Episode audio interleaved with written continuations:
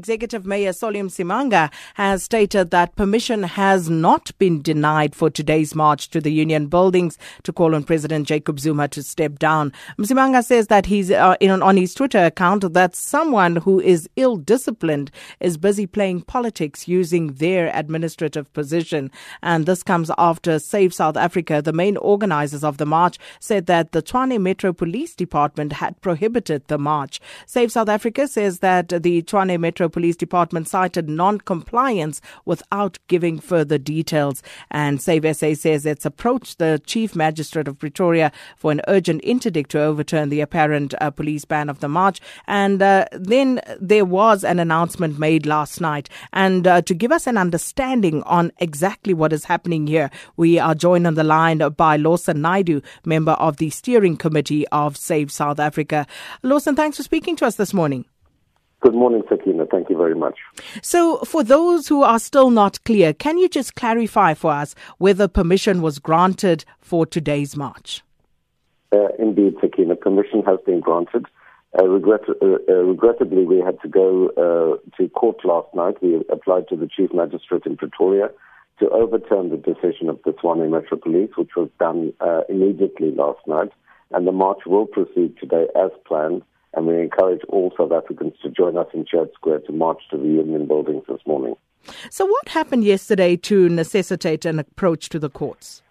Well, it seems that the police had taken it upon themselves to provide that very strange letter to us at almost 4 o'clock yesterday afternoon to say that uh, uh, the march could not go ahead because we hadn't complied, without providing us with any details as to why we hadn't uh, complied. And this is despite the fact that our team of lawyers and people had spent several hours with the police and the Tshwane uh, municipal uh, officials the day before discussing all of the arrangements pertaining to the march. And at that stage, nobody said anything about uh, our application falling short.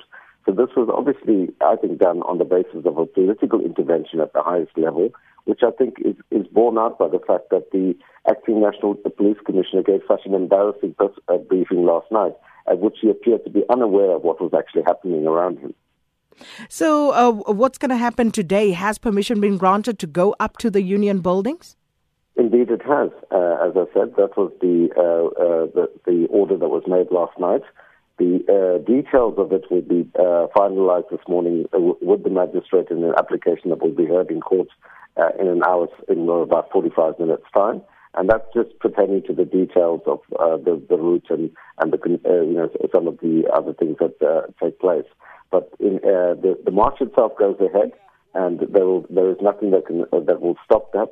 The responsibility of the police is to ensure that the march uh, marches are protected and that we are committed to a dignified, peaceful march to, to the union buildings to demonstrate that we act within the Constitution and the law and to show South Africans kind of society that we can create.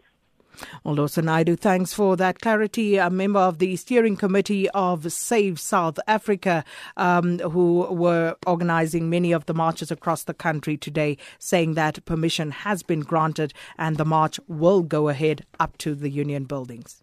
Sakina Kamwendo on SAFM. Today, South Africa is also